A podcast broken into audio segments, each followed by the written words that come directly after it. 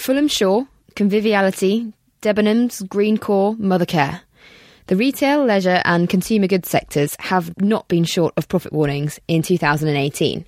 The challenges of last year, when a third of general retailers warned on their profits, don't seem quite so stark today.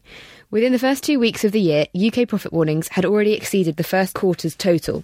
Within the first 2 weeks of the year, UK profit warnings had already exceeded last year's first quarter total, according to consultancy firm EY, with many of those coming from the retailers after a truly miserable Christmas. I'm Megan Boxall, and in this episode of IC Questions, I'm joined by the IC's retail and consumer goods specialists, Harriet Russell and Julia Forshaw, to discuss why there have been so many profit warnings in the last few months, and, more importantly, who might be next. So, Harriet, looking at the retail sector in general, why might a company warn on its profits? Well, I think we've been talking a lot about three possible reasons, and it comes down to this really. Something within the macroeconomy or the sector itself sort of deteriorates a lot quicker than people were expecting. So within the context of retail and consumer companies, we're obviously talking about the health of the consumer. So whether that's incomes, disposable incomes and basically spending power, and whether that tightens a lot quicker than people were expecting. The second set of circumstances is really a company that's already facing challenges, whatever they may be, and they then become exacerbated by these external factors, and what you get then is a downward spiral of things. They find it a lot harder to get out of the hole that they were perhaps already in. And the last one is something which we've seen recently, which is just one big surprise, one big error that no one saw coming. And it really comes down to company mismanagement. And I'm sure people who have been reading my stories over the last few weeks will know that I'm referring specifically to instances like Conviviality. Yeah. So, Harriet, is there any way of explaining what has gone wrong there? Well, it's a number of things, and unfortunately things keep coming to light. It's still a moving story, so this is by no means the entire picture. Very shortly before market close a couple of weeks ago, Conviviality revealed that the margin deterioration, which they'd kind of seen in the first half a little bit, was now going to continue indefinitely. That was a big change in circumstances, and they sort of blamed it on underlying trading within their direct business. However, very shortly thereafter, they also unearthed a £30 million tax bill that they didn't know that they had, also sort of related to that division. That quickly accelerated, and the shares did so badly they were down 60%, pretty much in a single day's trading, that they suspended the shares. And to this day, the shares remain suspended. Yesterday, we got further updates that the company is considering, along with its advisors in PwC, to do an equity fundraising worth £125 million. And when you pitch that against the current market cap of the company, which is about 185, you can sort of see the magnitude of the financial crisis there. They say that money will be used in a number of ways. First and foremost, they've had to draw down their entire credit facility in order to pay off this £30 million tax bill with HMRC. But there will still be amounts owing to HMRC for other taxes. And obviously, we're suggesting that there might be late fees and things like that if they've missed payments. Their working capital budget has been pretty much destroyed by this as well. So it's going to have to go towards that. And now they've also missed payments to other creditors as well. So they're going to have to prop those up with this cash injection as well. It's so painful. I'm gritting my teeth as you talk there. Is there a way back for Conviviality? Well, I think I said a couple of weeks ago on the company podcast that what had to happen was a complete management clear out. And Diana Hunter has announced her resignation. That's the chief executive. So I personally would like to see the CFO go as well. Whether he will, obviously, is not my decision. But I think the only way that you can really start to rebuild trust with investors in the market is to have a brand new management team whose hands are clean. And so far, although Diana's sort of taken the big hit, so to speak, there are still a lot of people there who should be being held responsible for this. So I'm not going to turn bullish on it anytime soon. But yeah, we'll wait and see. Absolutely. And Julia, by and large, a lot of the warnings in your sector have come from that macro trend that there is just less demand on the high street. And it's obviously not just a problem which is impacting the listed companies. We've seen Jamie Italian has also said it's going to have to close some restaurants. So is there a future for the chain restaurant model? Yeah, when we wrote a sector focus a couple of weeks ago looking at the restaurant sector as a whole, one of the things that kind of was a common thread throughout most of them was that some of these restaurant chains were having problems sort of attracting millennials because they're more about the unique experiences and not really interested in going to a chain. and a recent profit warning from Fulham Shore. They're the owner of restaurant chains like The Real Greek and Frankomenka. And sort of similar to Harriet was saying as well, just this sort of lack of responsibility from management. They've been so focused on opening new locations, even though their existing locations had flat like-for-like sales growth. And they were warning about subdued trading in some of their London, suburban London locations. And so they're expecting to miss their cash profit expectations for this year. And they were talking about this uncertain outlook for not only just the restaurant sector, but the UK economy as a whole, mainly driven by Brexit. So now, since the profit warning, they're going to plan to scale back some of these quite ambitious expansion plans, and any new location openings will be funded just specifically from free cash flow. But this seems sensible, but then when you look at the last results statement, free cash flow halved during the year to just 3.3 million. So it doesn't really seem like they could really have that much room to work with there. The new locations too, they had been opening them quite close to each other. And so now they're kind of recognizing that cannibalization in sales. And so new locations, they say specifically, will be on sites that they think can deliver above average returns. Sounds sensible, but maybe they should have made that decision. Yeah, it seems too sensible, you know, why aren't they doing this all along? Yeah. But there are some companies which seem to be doing pretty well. So do you think the fact that Young's and Fuller's are continuing to thrive is simply because nice pubs is where the consumer demand is, or are those businesses being run better? The difference, I think, with Young's and Fuller's compared to something like a Fulham Shore is that you have this mix of wet-led pubs and food-led pubs.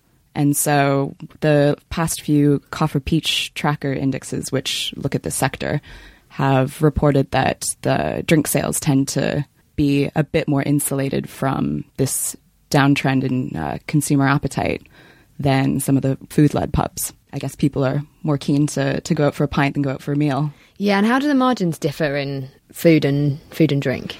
For ones like Fuller's and like Young's, I think one of the benefits for them too is that they are higher margin products that they can sell compared to something like a Wetherspoon's. And so not only are those higher margin products, but perhaps the people that are sort of their typical clientele are a bit less affected by a squeeze in consumer spending. Okay. And Harriet, the general retail sector, it isn't all bad news either, is it? Well, actually it is. I think what a lot of the headlines yesterday around the ONS data were really saying was, February bounced back. It was this extraordinary retail month. And admittedly, these numbers are before the beast from the east, so they're not weather affected yet. But I always take the ONS figures, the retail sales data, with a bit of a pinch of salt, because although price inflation isn't rising as quickly as it was at the end of last year, it's now about 2.5% versus 3%. A lot of that retail sales sort of momentum has been price driven. And when you strip out the price rises, the volume is not there. In fact, the volumes are falling more often than not. So really what that tells us is that people aren't shopping for more items. They're probably shopping for less items that are more expensive. So it's really a moot point.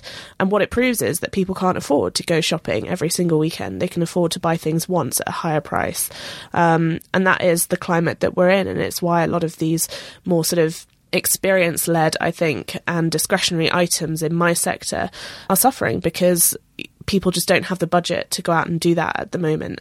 And it's interesting because you try and draw parallels as much as possible to the last recession, which is when a lot of these chain restaurants did so well.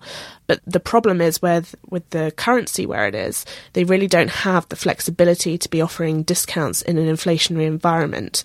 We weren't in an inflationary environment in the recession, which is when they were able to get into a really fierce discount war and start to really take market share. Those conditions just aren't the same today. So that's why it's so bleak. And then finally, the big question is, who should we be wary of? They say that profit warnings come in threes, and actually some research that EY did for us last year showed that of the 207 companies which warned on profits in the 12 months to March 2017, 30% had made at least one other warning within a year. So are there any companies that have already warned which might warn again, or in fact do a Toys R Us and go into administration? Or are there any others which are only just coping and may warn soon, Harriet? I mean, if I had a magic 8 ball, I'd be a millionaire. That's the first thing to say. But yes, you're right. Very often profit warnings are not isolated incidents, and very often there is something before. However, there are always exceptions to the rule, and you win some and you lose some. So someone like Dignity, for example, who had their big profit warning in January, they had not really warned before. they'd kind of hinted in previous results that things were tough and that the environment was changing for them. Their market was undergoing this rather structural shift in terms of competition, and that's what we picked up on, and that's where our sell advice sort of came out of. And lo and behold, it only took them 2 months after we said offload the shares to warn fully on the profits. But then you have someone like Safestyle, for instance, last year, the window and door specialist, who had 3 profit warnings in 2 months. We got out at the first profit warning, and anyone who didn't follow that advice was going to be pretty hurt afterwards as a result. This year, I've always said from the start that there would be big casualties. I think we can expect further pain from Mothercare and Carpetright. They were 2 big ones this week who didn't have profit warnings as such, but they're really trying to refinance their businesses. I mean, it's pretty dire. I think there's more pain at Debenhams to come. I think that'll be a fairly ugly set of numbers throughout this year. And I think it's a lot of what I've sort of hinted at in this week's Sector Focus around the end of the department store, which is just talking about how shopping trends have, whether we're in a inflationary environment, whether we're in tight consumer spending, whether we're feeling confident, any of those factors just sort of put to one side for the minute, and you still have to appreciate that shopping trends are changing immeasurably, and there are people that are keeping up and there are people that aren't. And you have people who are also setting the agenda, like Inditex on the high street. You know, it's not impossible to find high street winners.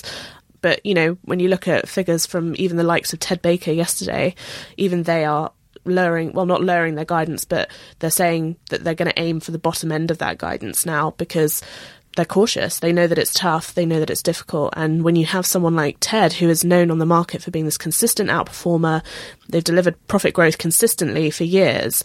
So when someone like them is even admitting how hard it is, you've got to take that on board. It's tough on the high street. And Julia, how about in the consumer goods and leisure sector? I think we could be in store for some more bad news from Greencore. A couple of weeks ago, they had a profit warning as well, and sort of for similar reasons to Fulham Shore, even though they're quite different businesses. Greencore is convenience foods, whereas Fulham Shore is restaurant chains. But they were warning that they have all of this excess capacity in the US market right now, and it's just not being used. In December 2016, they bought Peacock Foods in an effort to kind of expand their US footprint. But ever since then, it just sort of seems to be a stream of bad news. And now they've come out and said that they've got these big facilities in the US and they're just not being used. They're just sitting there. And so they've got about 2.5 million square feet of manufacturing space that's just not doing anything right now. And so they're looking at restructuring the US business right now. But one of the sites, the one in Jacksonville, they've been saying they lost a big contract there last year. And so that's been why it's been so tough there. And they keep promising that these new contracts are going to come through. And it seems like every update it's going to be, no, really, guys, like the contracts are going to come through this time. And it just isn't happening yet. So at the last update, some analysts were saying that they were throwing in the towel because they think that management credibility is now clearly damaged. It doesn't look promising at this point. Well, there you go. Beware of Greencore, Mothercare, Carpetright, but maybe don't give up hope on the sector altogether. Harriet, Julia, thanks so much for your insights, and thank you for listening. For more IC podcasts, head to our website or subscribe on Acast.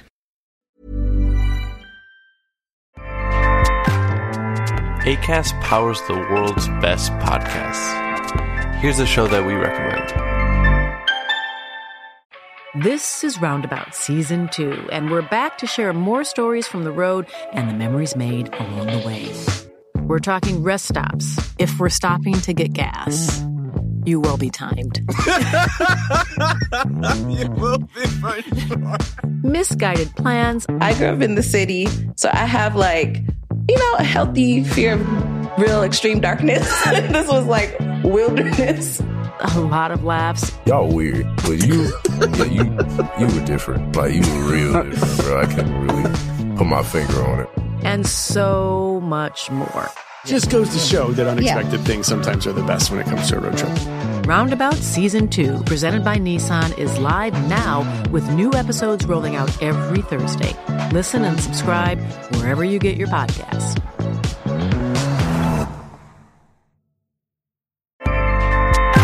Acast helps creators launch, grow, and monetize their podcasts everywhere. Acast.com.